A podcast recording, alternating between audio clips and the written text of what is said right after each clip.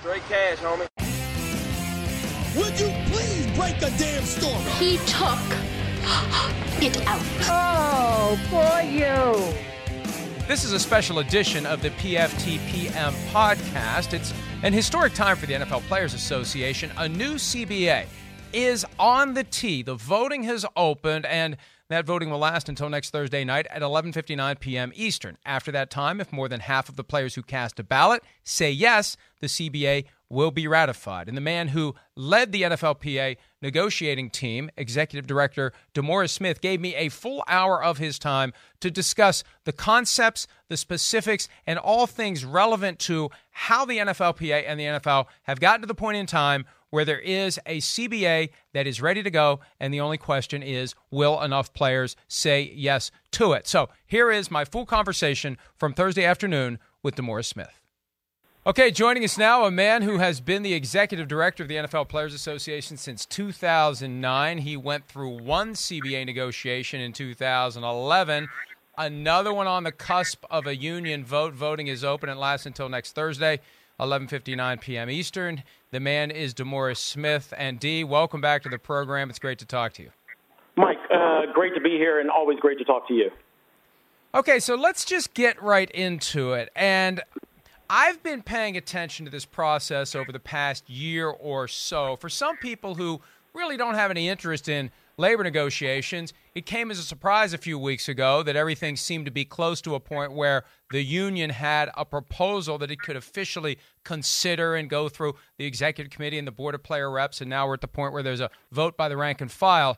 Walk me through what kind of time, effort, and calendar consumption was ultimately devoted to the process where we now are. Yeah, well, Mike, great question, and you know, I certainly understand that people, you know, might look up one day and just think that we airdropped into this, but this process dates back to even beyond um, last year. Uh, if you remember, in 2017. I challenged our player membership to start get ready uh, for a potential work stoppage. The, we knew that the deal ended in March of 2021 and we have been through one before. So really, the process of thinking about um, the expiration of the current deal started in 2017. In 2019, at the last uh, player rep meeting, we had all of the teams represented. It was our largest uh, player rep meeting of all time. And we had all of our guys go through three days of what are the most significant issues um, to the players, what do we want to focus on? Uh, one of the things uh, that came out of that meeting was a, a clear decision to focus on core players. And those guys are the guys who make up the majority of the locker room. They probably are not superstars. They may play somewhere between three and six years. But there came out of that meeting in 2019 a list of uh, significant issues that we wanted to address in a new collective bargaining agreement, a theme around core players. And then what came out of that in April and May is a comprehensive proposal uh, created by the players that we sent to management. So in April or May of last year, that was the, the culmination of a process not only – to identify the issues that were important to players, but also to um, respond to the league's overture that they were interested in um, an early uh, collective bargaining agreement. And and just so we're clear, the offer that the NFL ultimately approved, ratified, whatever, a couple of weeks ago, this wasn't the first time you've heard back from them. There continued to be negotiations and work and effort put into this from the time you made your first overture to them and the time we got to the point where the league said we're ready to go. The cba hinges now on the union's vote. Oh uh, a- absolutely. Um, we made an over, uh, our proposal to the league i want to say sometime in may. Um, we met with the league shortly after that. Um, it was probably somewhere around um, uh, august uh, july where the league uh, said that they were not interested in doing an early deal based on 16 games. uh, but they they would consider an early deal based on um, a 17 game season, along with our other you know request uh, for improvements in the collective bargaining agreement. Uh, in fact, by the time that I started going on the road in um, uh, October, uh, it was clear from the league that they would only consider a deal um, in a in a 17 game proposal, and and we actually made that uh, clear to all the teams, all 32 teams uh, that we visited in those six to seven weeks when I was on the road. So, you know, to say that this is somehow of a, a abbreviated, short-term, um, instantaneous process, um, it has been a, a a legion of meetings, discussions, conference calls, meetings with teams, meeting with uh, owners, staff-to-staff meetings that have literally gone on since um, um, uh, May of last year.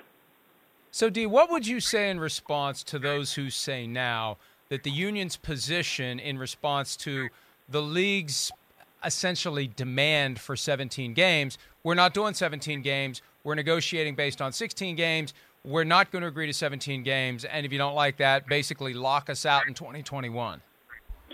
Well, that, that I mean, that's a that's a comfortable position, um, but y- you know my job as a union leader, my job as a as a CEO um, of um, uh, of the union, and and making an analysis about um, is this the right time to engage in negotiations? What are the potential economic upsides? Um, and I don't need to explain to you the the importance of the television contracts. But as a union leader, I'm constitutionally bound to negotiate in good faith, to um, um, rely on the information that came from the board in 2019 to discuss a proposal, to bring that back to our players, to have them discuss it. And ultimately, I don't get a vote on what the deal is, but I am constitutionally obligated to, to try to negotiate and, and put together the best package and then present that to our leadership to vote on, and that's exactly what we've done. But more specifically, why was a package put together based on 17 games? Why wasn't the position taken, we're never going to agree to a package based on 17 games? Well, the, the leadership never said um, that we would never play 17 games. In fact, the conference calls, the calls, the meetings were always around okay, the league has rejected our 16 game early proposal. They have proposed a 17 game schedule um, early deal consideration. Should we continue to discuss with them the issues that would go into such a proposal if we played 17 games?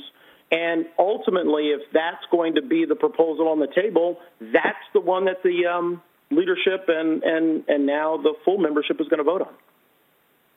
Okay, uh, you mentioned the concept of it being the right time as it relates to the TV contracts. There are people who believe that that that basically, if there's a lot now, there will be as much or more later. How do you respond to that that notion that basically it's just a bluff? or it's it's embellished or it's fake news or whatever the case may be that the ball is on the tee or close to it now for the networks and that ball is only going to shrink and that pie is going to shrink if you wait a year or a year and a half or 2 years to do a new CBA. Yeah, I mean Mike, you know, given where we are in the country, I'm not sure anybody's quite figured out how to deal with fake news. Um, but um, I do know um, uh, how to rely on um, data where we look at um, uh, not only TV consumption of the NFL, but what is happening with ratings um, in other sports and in other uh, television shows. The, the reality is that the National Football League product, the game that, that's being shown on television, is still extremely popular. Um, it, it's also true that uh, while viewership has increased over the last um, one to two years, it's not at um, its all time high. So, you know, part of our my job is is certainly as a union leader, but we I spend a lot of time relying on experts who are making forecasts not only about um, television revenue in the future, but also um, the overall economic outlook for our business and making determinations about when is the best time or the optimal time for the league to do television contracts and, and lastly, um, factoring into that whether you are at a position of a net advantage negotiating with a work stoppage um, at your back, or are you at a negotiating advantage at a time when we know that um, the NFL wants to strike the most lucrative um, television contracts in history? So I certainly understand that people might have a difference um, of opinion, and certainly everybody is entitled um, to their own opinion. I've said it before. I'm not sure anyone is entitled to their own facts. So my job, um, our job, is to analyze the facts that are before us. Um, I believe um, uh, unequivocally that the, the, the, that for one of the rare times in history, the interest of the owners with respect to the TV contracts and the revenue that's going to come from those TV contracts is exactly aligned uh, with that of the players. Um, we constructed a collective bargaining proposal around those mutual incentives and here's the reality: if if the players um, make a decision that they don't want to do the deal, um, that's fine. Um, we go into the last season uh, this year. We'll probably be facing um, a, a work stoppage, and for those who think that that creates an advantage for the players, th- they might be right. Um, but all of the indicators um, that we are with right now, um, a deal that's on the table that increases our share um, by um, uh, 1% um, year over year, and with the, the high potential of increasing it for another half percent, a 1.5% change on the table for us, as you know, given the revenue in, in football, um, is uh, probably the understatement of the year, is that's significant. If you wanted to translate that into real dollars, it's um, anywhere between 2.5 and, and perhaps $5 billion moving from one side of the ledger, and that, that ledger being in the owner's pocket, to the player's pocket. And, and that's the deal that's on the table, as well as things that increase our um, uh, health care, increase our benefits, give us more control on our work schedule. Um, and I understand that it comes with a 17th game, um, but that's the deal that's on the table. And um, I'm, I'm proud of the deal. I think that it substantially increases um, the benefits to core players. And it's something that I'm happy that um, the men in our locker room will get a chance to vote on. Okay, so for those out there who are paying attention to this, whether it's fans, media, players who will be voting, whoever it is that is looking at this and saying, wait, how do we know? What are the facts? And and I agree with your statement, and I remember it from the last time around. You're entitled to your opinion, you're not entitled to your facts. What are the facts that you're relying on that support the idea that the pie is of a certain size now, that a year from now it will be smaller? So if you get an incrementally larger slice of the pie, you're ultimately getting less pie because the TV revenue pie will have shrunk? Um, I, I, think I understand the question. Your your your your argument is that if, if you wait, the pie will shrink.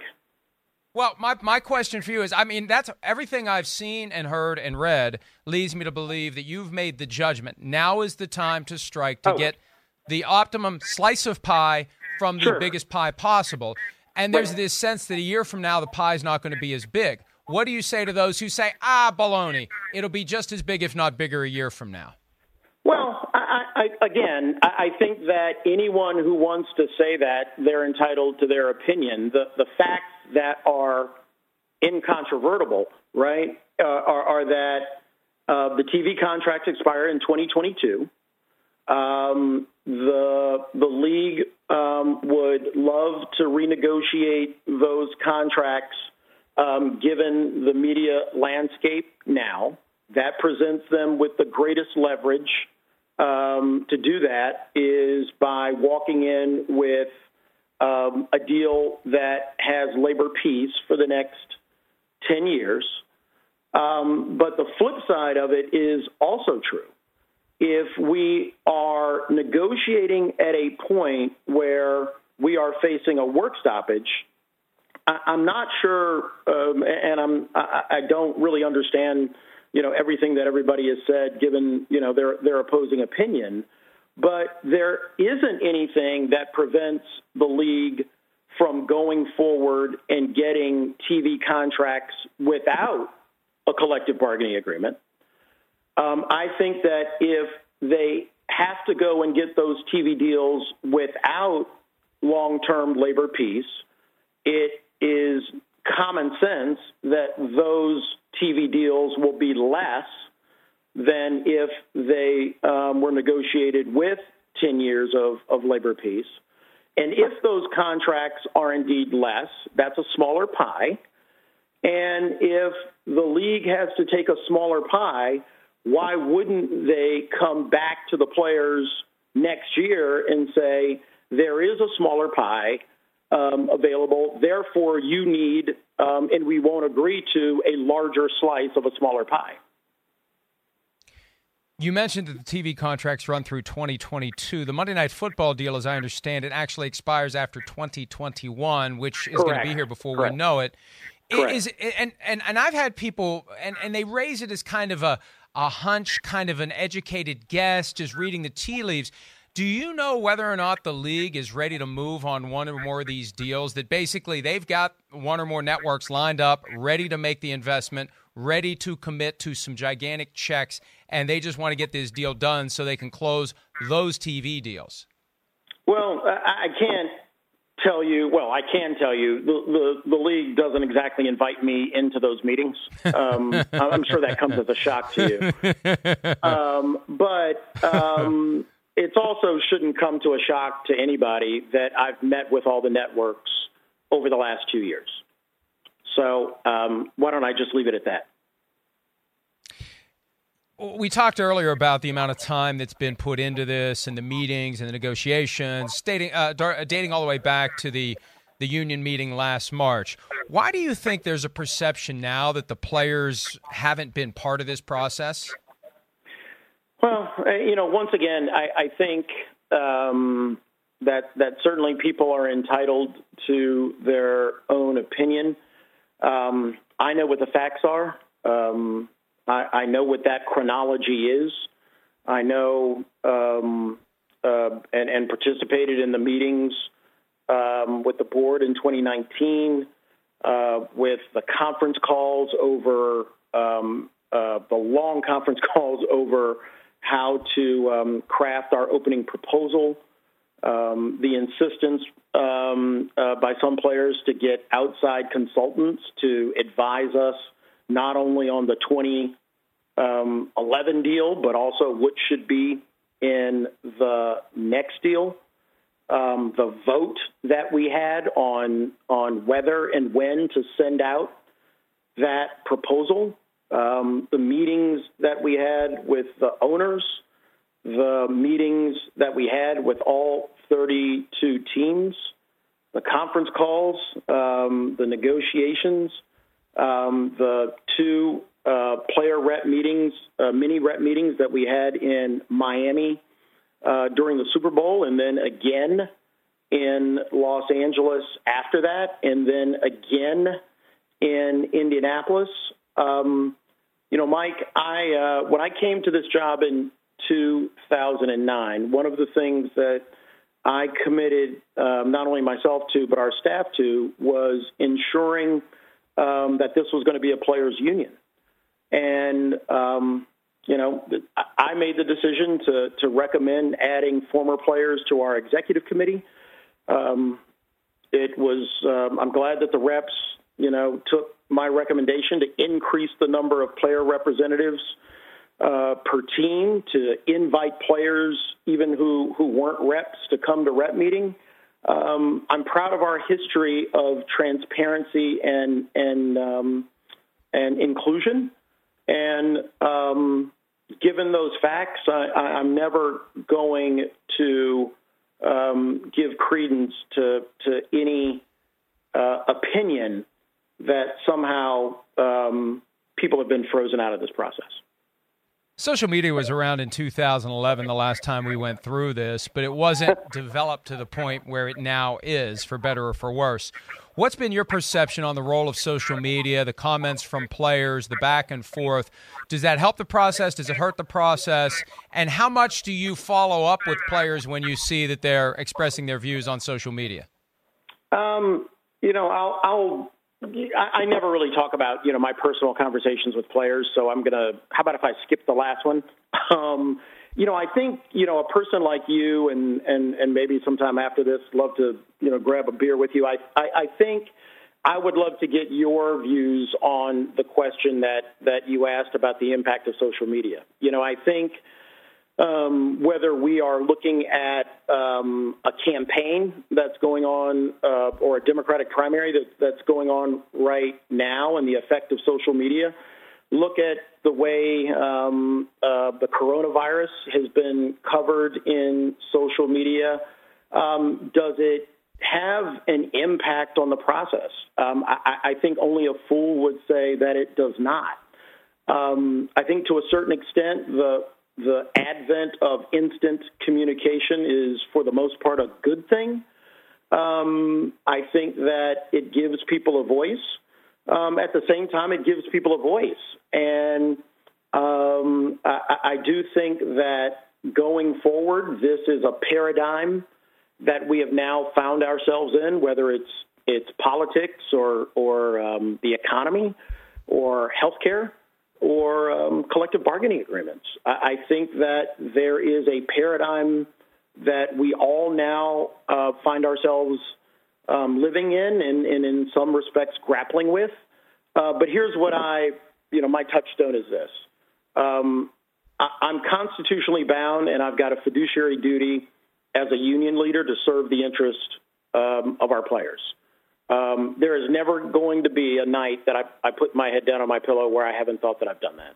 And, um, you know, sometimes, you know, whether it's team visits or, or long telephone calls or being away from my family or, um, you know, spending time um, teaching, educating, um, it's not just me. We have a team of people who have dedicated uh, themselves to making sure that um, this is a union where our players are involved. And and like I said, you know, people may not always agree, um, but you know, the one thing we certainly have in this union, and and I'm proud of it, um, are a group of people who are passionate uh, about their union. Um, certainly not afraid to express their opinion. I'm not sure anybody out there is going to take a position that somehow um, we, we, we stifle um, comment or communication um, or expressions of opinion in this union, um, that's fine. Um, I- will take that any day of the week um, than than to be in a position where um, we don't know um, where our players stand or we don't have the ability to communicate with them instantly. But when you see on social media, D, some opinions, negative opinions about the deal from high profile players without a lot of detail, JJ Watt, hard no, no explanation. Russell Wilson, very limited explanation. Other players express their views. Maurkice Pouncey, amid the profanity, no, without a whole lot of explanation. Without getting into what you talk about with them, do you talk to them? Do you reach out to them to find out exactly what their their basis for objecting to the CBA is? Um, you know, Mike, I I, uh, I, I get your uh, um, desire to get me to talk about any conversation. No, no, no, that, no, no, no. I don't. Right? No, no. I'm just saying. I'm saying from from. I'm, this is curiosity from my perspective, D. Right. When you see these tweets coming from guys who aren't involved in union leadership, they're not members of the board of player rep. They're not members of the executive committee. They've had no role in the negotiations and they do a drive-by no, I, I mean, what do you do? Do you talk to them? Do you try to find out what they're talking about? I'm, I don't want you to get into the conversations. I'm just Right. curious whether you Well, just you shrug can- at it like can- I do when people give me a hard time on Twitter, or whether you. that um, you know that that that between the union, myself, our staff, um, we we maintain contact with all of our players. And, and Mike, I would say whether a guy um, is on the board of, of reps, and some of these guys are, or, or whether they're a part of the executive committee, and some of these guys are, or or whether they've not been a part uh, of it, um, they're- they're more than entitled to express their thought and their opinion, and and we certainly continue to maintain contact um, with them. I, I I just draw a hard line uh, because I do think that that while there is certainly a entertainment value to to to finding out what my conversations might be with someone.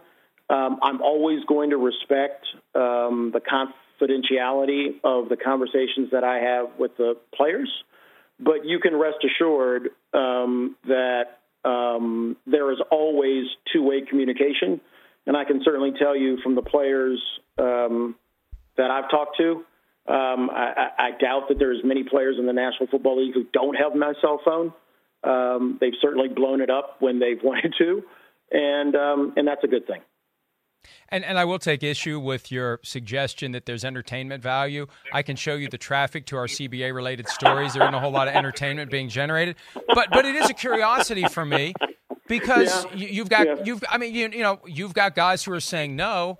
And uh, I- I'd be curious to know why they say no, and they're not telling us. Maybe they're telling you, but I respect that that you choose to keep those conversations private. All right, let's spin this forward a little bit. If the vote is no next week, when they do the final tally, independent auditor fails to get 50% plus one of those who vote, what happens next?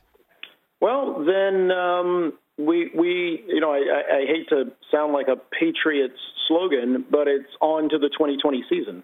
Um, you know the, the the league took two votes. Um, the league approved um, the the the um, proposal that was on the table. They also took a second vote to say that they would go through the 2020 season and go through expiration. Um, the practical ramifications of that is that all of the um, uh, improvements to the collective bargaining agreement on salary, benefits, um, work schedule, uh, commissioner discipline, um, off season, all of those things that would go into the 2020 season would not go into the 2020 season, and, and that would include significant increases in the salary of the majority of our players. Um, uh, it would mean that the, the, the current deal um, is is no longer on the table, and we would go into the 2020 season. If the league decided to negotiate, um, they would. The players would have to decide whether or not they wanted to make an overture to the the owners to engage in collective bargaining. The the owners could say that they want to do that. They could say that they don't want to do that.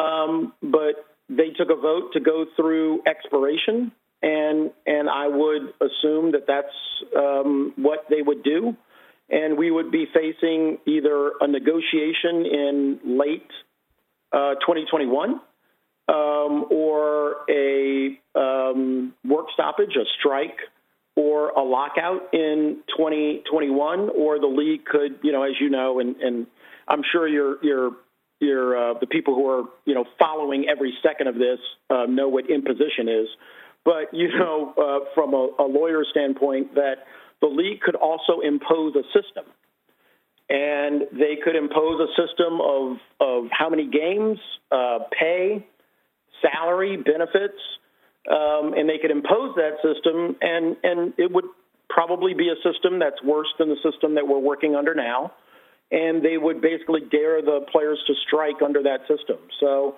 um, you know, nobody has a crystal ball, but uh, that uh, uh, th- those things are probably the likely scenario in the event of a no vote. And I want to make sure folks understand this because they believe it's very binary once the contract expires. It's either a lockout or a strike.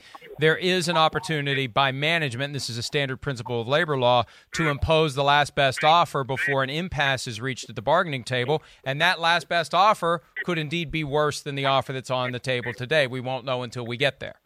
Oh, absolutely correct. And in the history of the National Football League, um, the players actually played under an imposed system um, uh, you know, several decades ago, and and you know, if you remember the Plan B system, but that was an imposed system that was a restraint on trade. It was it was not a good system for the players, um, but that was an imposed system, and and they imposed that system, um, you know, after um, I'm sorry, before um, you know strikes that were were not successful, but you know, look, you know, Mike, um, in 2017, I told our guys to be ready for a work stoppage.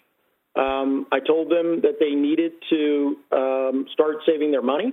They needed to drastically reduce their debt. Uh, we had uh, a work stoppage manual sent out to every player and every agent um, several months ago. Um, it included ways to um, change their mortgage to a, a union plus mortgage, where if there was a work stoppage, there could be loan forgiveness. So the good news is, um, since the, the players uh, knew about the possibility of a work stoppage in 2017, and so did the the agents. Um, by the time we get to 2021, every player uh, should know whether they are prepared for a long term work stoppage or not. Um, as it relates to the NFL, and this is something that I've been kicking around lately, as as it relates to a work stoppage actually being something that can last. We saw the strike in 1987. It was three or four weeks before players started to cross the picket line and return after the replacement players were put in place. The lockout ended last time around just on the cusp of players actually losing real money and the ability to play. Uh, why is it, in your estimation, D, that it's harder for NFL players to hold firm in a work stoppage, whether it's a lockout or a strike? Um, well, uh, I, I'm not going to make any predictions about the future because I do think that one change um, is a um, uh, we started preparing for this in 2017. So my hope um, is that a work stoppage with that many years of preparation it would, would have a better outcome than than the work stoppages. Uh, I'm sorry, the strikes of the past. Um, but you know, when you look at work stoppages, you, you, you don't have to just look at um, uh, football. Hockey went through a lockout, you know, almost on the cusp of um, the the lockout uh, by the NFL in 2011. They went through their lockout, I think, 2004, 2005. Um, for a general question of of um, why work stoppages have been tough in the sports context, um, I really don't have a good answer, um, and, and, I don't want to sound, you know, trite, but you, when you, you, do have a, a, group of athletes who are uh, compensated at a higher rate than average Americans.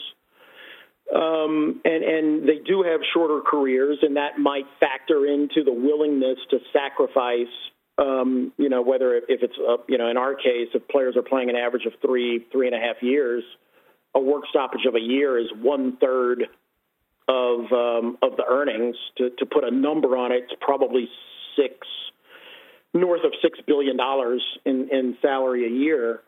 Um, but the flip side of it is you do see successful strikes um, when it comes to teachers, uh, auto workers, um, dollar store employees. Um, and those are people who, for the most part, are living paycheck to paycheck. Um, so I, when I say that I, I don't know or, or, understand, you know, I, I, am a student and I'm a, I'm a proud member of the labor movement. Um, strikes by ordinary working people throughout history um, are always tough, and they always um, envision a tremendous amount of sacrifice. And if you look at teachers um, and and um, others who have gone on strike in the last two or three years, you know, I think you'd agree with me. Um, it, it's mostly teachers and, and other low, um, you know, lower wage earners who are really bringing back the strength of the labor movement. Um, the reality is, all of those people who are going on strikes are really putting at risk uh, the day-to-day living expenses um, for their families.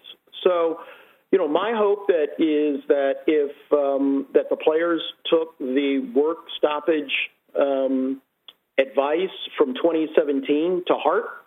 Um, my hope is that um, starting soon after 2017, that they have been working with their agents to reduce um, their debt and to certainly have um, a savings account with you know multiple zeros in it um, um, prepared for them heading into um, into next year. And if they've done that, then then we will be um, in a position of strength. Do you know whether they have? Do you keep track of that, or is it just something that's impossible to monitor? Something that's impossible to monitor because I, I look. I am always going to rely um, on the word of our players. Um, you know, last week ESPN, you know, completely butchered a, uh, a headline saying that I was confident that this deal would pass. Actually, what I said was that um, I remain confident um, in our players and in their families, um, and that's never changed. So, you know, I'm not going to ask people to turn over bank accounts. Um, we certainly stay in touch with the agents, um, and I had a good discussion with um, the agent community, both in um, um, Indianapolis, and we met with the agents um, during uh, during Super Bowl.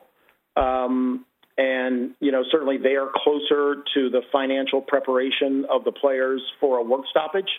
Um, that's why I believe having a good relationship with them is so important. Um, but other than relying on what I'm hearing from agents and the information that we have relentlessly provided to our players, um, we have to hope for the best. Historically, during your tenure as executive director, it seems like the relationship with agents has been not great. Why do you think there's been some acrimony, some mistrust, whatever the right words would be? Yeah. It hasn't been harmonious at times. Why do you think that is?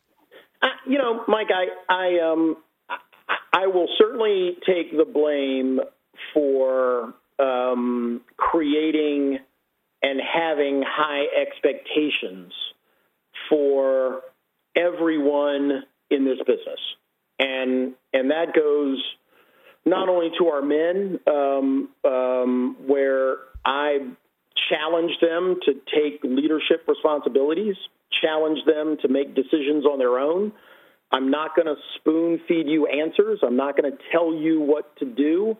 Um, your job as a, a, man, a businessman in the business of football, is to understand um, exactly um, what what your role is and and to um, have accountability for it.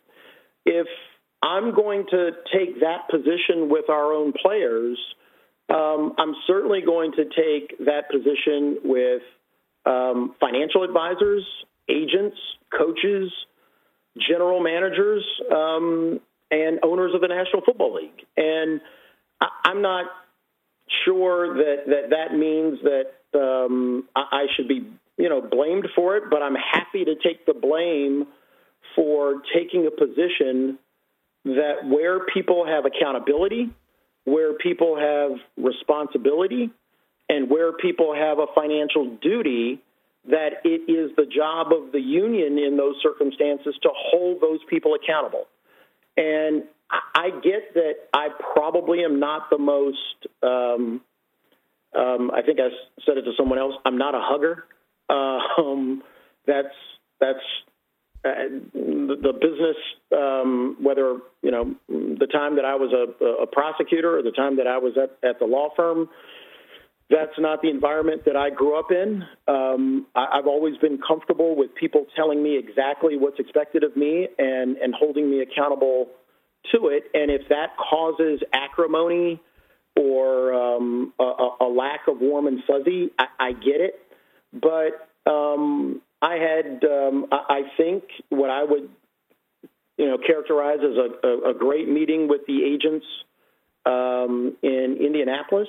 Um, I, I think that in the same way that you and I talked about social media um, as it affects, you know, politics or this process, I think social media has an impact on how people are viewed, um, and so be it. Um, but I'm never going to apologize for um, um, the role of this union in holding people accountable to a group of um, players who take pride in what they do and and literally rely on the advice that they're going to be getting from their agent and from their financial advisor. And I know not everybody has been happy with the rules and regulations that we've imposed, um, or certainly um, the the demands that we've put on continuing education or um, making sure that our um, our, our, our membership understands fees and, and what fees are for and what they're not for.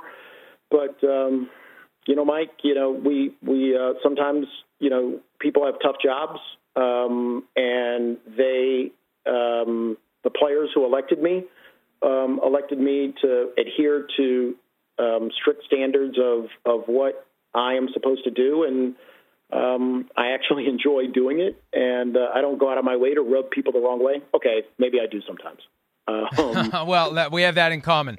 Um, we have that in I, common. I, I have, I, uh, yeah, we have several things in common, but that's definitely one of them. I, I have a couple specific questions about the actual nuts and bolts of the deal, but something you said earlier, and then you you added some fuel to the fire by pointing out your past as a prosecutor and as a lawyer. It's it's a true law nerd question for you.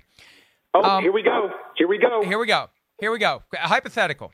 Let's yep. say we get to the end of the contract the NFL imposes last best offer, new set of work, work rules like they did years ago, and the union does what it did years ago disclaim interest, decertify, whatever the right word is, and therefore the NFL is no longer protected by the antitrust exemption that comes from the union relationship. And the players, while working and getting paid pursuant to the imposed rules by ownership decide to sue the NFL for every possible antitrust violation from salary cap to franchise tag to the draft, everything that would be a restraint of trade exacerbated by the American Needle case from a decade ago. Why not just do that? That seems like that would be the ultimate way to squeeze the league because you can have your cake and eat it too. Your guys keep working, they keep getting paid, and you can challenge everything they do collectively as an antitrust violation. Right, and and believe me, um, you know, as a as a, a nerdy lawyer and uh, someone who who prides himself on on game strategy, um, that is certainly a a game option. Um, the only thing that that I would say is, you know, every game, and I don't mean this in a in a trite sense, but but every scenario, let's say, um, while uh, feasible um, has downsides, right? The the first downside of a um, living under an imposed system is let's just we could you and I could probably agree that the imposed system is not going to be 47 or 47 and a half percent of revenue, right? I mean, I would, I would, I would agree with that if we consider right. the deals get delayed with TV by a year. Yeah, I mean, they can right. make whatever number they want at that point. C- correct. So um, they could, they would probably certainly decide to pay us less. That's number one. Um, there would probably be the elimination of benefits. That would be two. Um, it, it, might be a 16 game schedule. It might be a 17 game schedule. That's that's fine. Um, but there could be an 18 be, game schedule. Could be an 18 game schedule. Be, there could be, um, but there there certainly would be a scenario where it would be less than the economic package and the benefits package and the work rules package that is on the table now. So that's number one. Number two, um, while you know you and I, you know, w- would certainly love the opportunity to get back into a courtroom, we would always advise our clients that that antitrust lawsuit would begin on day one, and that lawsuit would probably not see um, um, would probably not make its way before a jury for at least two years and that even after you started that lawsuit after two years, that you would have to win it. And and I think you know I'm not saying I'm not expressing confidence in my ability as a lawyer, at least not right now. Um, but given the restraint on trades and the the state of the law, there is a high likelihood that that we would prevail simply because the law is on our side. But you and I would have to advise our client about what? The appellate process, right?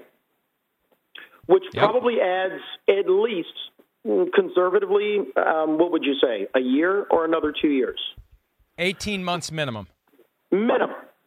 So now we're at two years plus 18 months of an appeals process, and that is before you have earned, I'm sorry, that is before um, one single dollar has been paid to a player.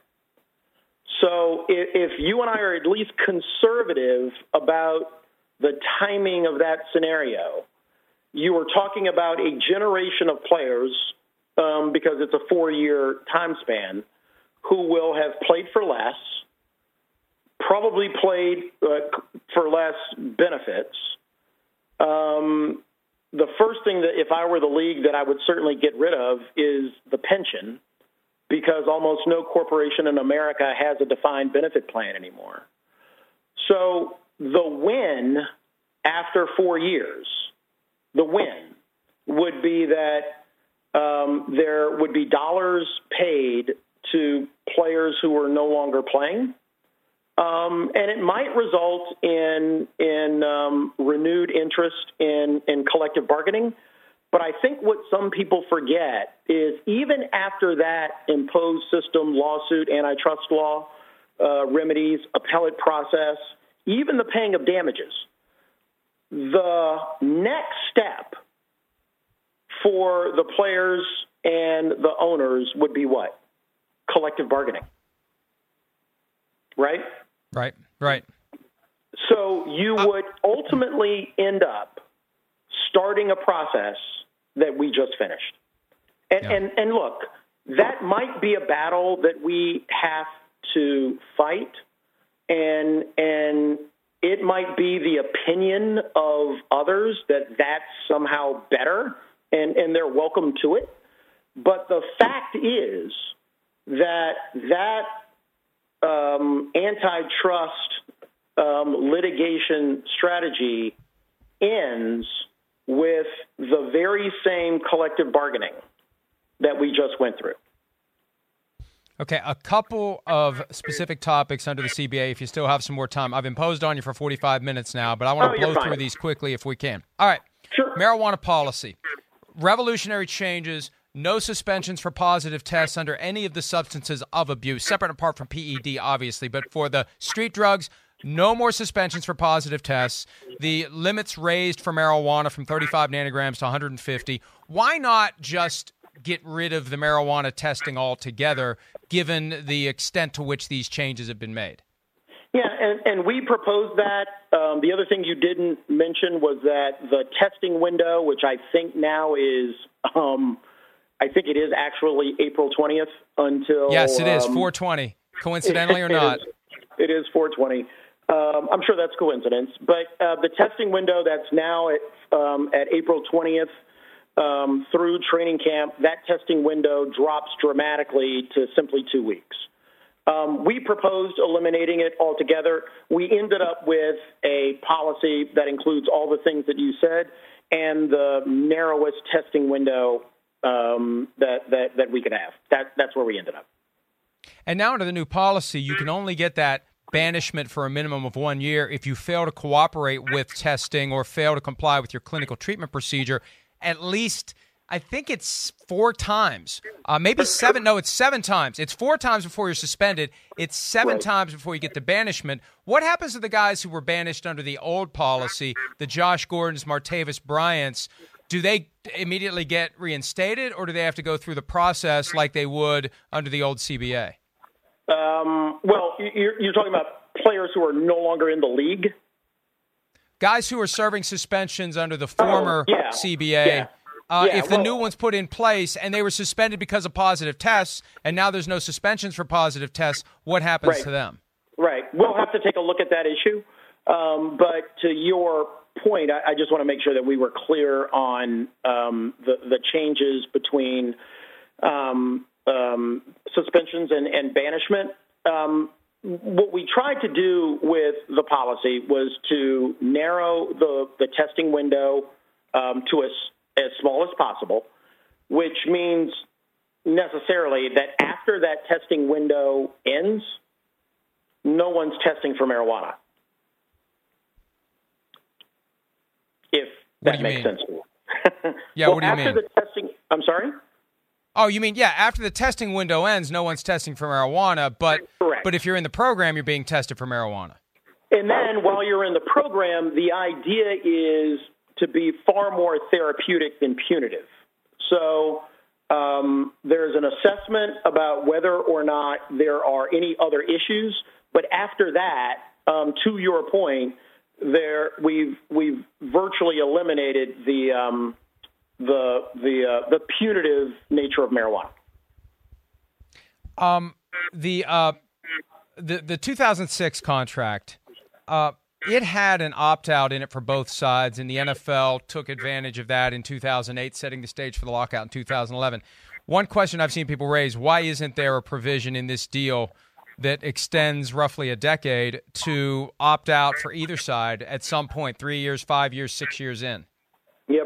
And and look, one of the the main lessons that I took coming into this job is um, it, it was to study the impact of the league having an opt out of the 2006 contract. Um, you, you hit the nail on its head. The the league negotiated and agreed to a contract in 2006. Um, they were happy with that contract for a grand total of I think 18 months um, when they opted out in 2008. They opted out primarily um, because they forecast and, and then went through uh, a huge economic downturn in 2008, and they utilized their opt out provision. Remember, the players did not want to opt out in 2008. The owners utilized their opt out provision in 2008 because they wanted to take advantage of the fact that there was an economic downturn. Um, they didn't like the way that they were stuck um, on the debt service to their stadiums. And they opted out of a contract in 2008 to take money away from the players. So, fast forwarding to 2011, we signed a deal with no opt out. Um, but you and I both know that there was a downturn in television ratings um, uh, nearly midway through that deal, right? I think 2016, 2017. Yes. Um, if you were the league in 2016, 2017, and you saw an econ- I'm sorry, you saw a, a which started to be a sharp decline in viewership of TV uh, of your game in 2016 and 2017, would you have opted out of this contract in 2011? If I was their lawyer, I would have recommended they do that. Um, I believe that would have been a serious detriment to the players because for the last 10 years, um, eight years, we have seen a salary cap that has grown by at least $10 million, in some cases, I'm sorry, 10, yeah, $10 million per club um, over the last eight years. If the owners could have opted out of that deal in 2016, that would have been a net detriment to the players, right? Um, Right. The same thing is sort of the same analysis going forward. Um, and, and again, people can have their opinions about what's going to happen in the future. But if uh, to mirror the the economics of the last deal, if we know conservatively that a one to one and a half point change means a shift of money from the owners to the players um, in billions of dollars, um, do we make a judgment that that's in the best interest of players without an opt out? Yes. Um, does it insulate the players against a potential downturn in television revenue? Yes. Did we change uh, the way in which we um, monitor and improve the amount of revenue coming um, into the business of football to ensure that players get their share? Yes. Were we able at a position right now to forecast the changes in the gambling laws and to create language that ensured that the majority of gambling related revenue, both on football and in some cases non football gambling, comes into the coffers of the players? Yes. Were we able to make sure that changes in intellectual property um, down the road, um, where the law, you and I both know that the law on intellectual property for consumers isn't particularly good, um, the players have a much better intellectual property protection and data uh, preservation and ownership uh, protection than the average citizens do under the law. So, anytime you're making a decision about whether the things you can write up are more likely to be better uh, over a longer period of time, um, as long as the other side can't opt out, um, that became the consensus of not only our inside lawyers, but our outside lawyers and the um, and the myriad of consultants that we rely on to make sure that we're getting the answers, at least uh, uh, as we know, as as good as right as possible. So and see to um, that that's in a. I'm sorry, that was a long answer, but that's why. No, no, no. Um, we we chose no opt out as you explained it, though, it dawned on me that this is the crux of the problem, D.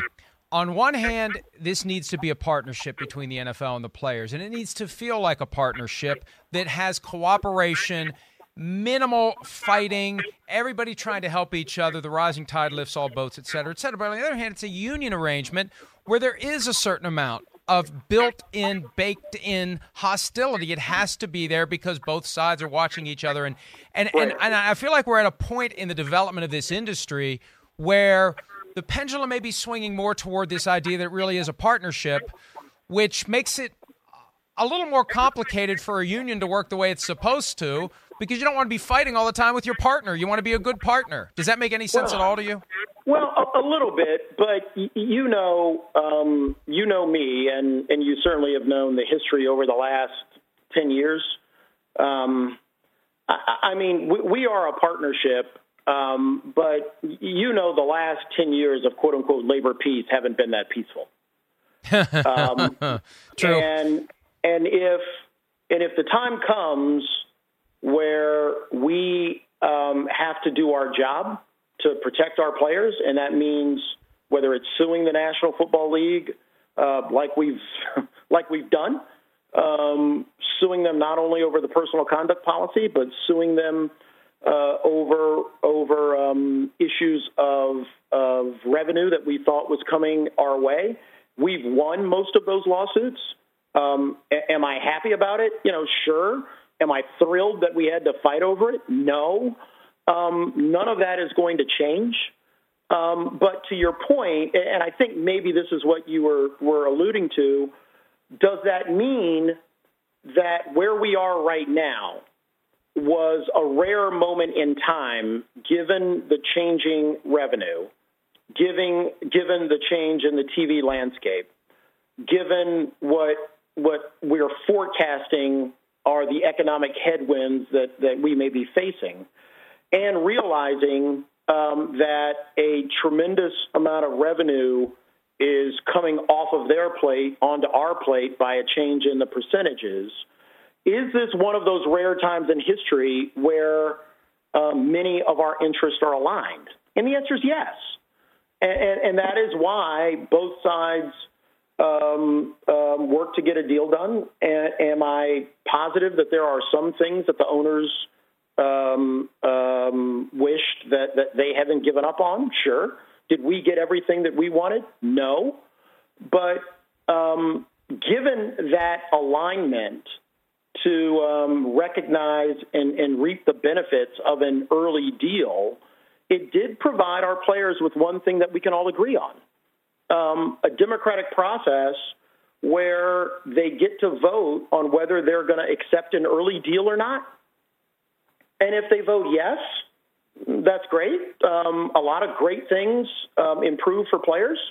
If they vote no, that's the democracy, and we play next year, and um, we we proceed forth with whatever our fate is. And with all that said, you said earlier that you're proud of the deal. Do, do you make a recommendation to the rank and file as to whether or not they should accept it? Um, you know, what I, I kind of view my role um, more as a a teacher, and I lay out for our players as best I can, um, explaining what's on the table, um, certainly explaining leverage, and and the importance of um, where we are right now and, and, whether that provides us with leverage um, and, and, an opportunity with with management. Um, it's also my job to teach them about leverage um, or, or the, the, the, the, absence of it or the presence of it. Um, if you're facing a work stoppage, um, you know, we have a few guys who went through the lockout, and I rely on them to talk about what it's like to go through a work stoppage. It's my job to teach them about the history of work stoppages, not only in our profession, but um, in other sports professions. Um, but, Mike, you know, if you ask any player um, whether they've heard about the, the Triangle Shirtwaist factory fire or the fact that teachers have been going on strikes or the fact that I walked two picket lines while we were in Miami and the importance of solidarity and the willing uh, the willingness to sacrifice uh, things for, for generations to come. They hear all of that. Um, do I, you know, ultimately tell them, you know, which way do I think it, it finally tips? Yes, but only after um, I believe is my obligation to lay out and to teach facts. And and after that, you know, people can can disagree, and, and again, they can have their opinion. Um, but when it comes to the facts, that's really where I focus uh, my team meetings and and and um, individual conversations I have with players. Well, Dee, this has been very helpful to me. It's a full hour. I'm not going to impose on your time anymore. I know I'm taking the rest of the day off. You probably will not be.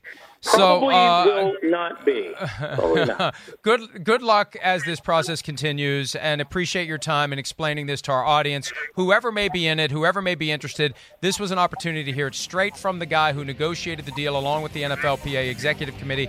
He's Executive Director De- DeMaurice Smith, and Dee, we hope to talk to you again down the road. Again, Mike, thank you. Uh, always a pleasure.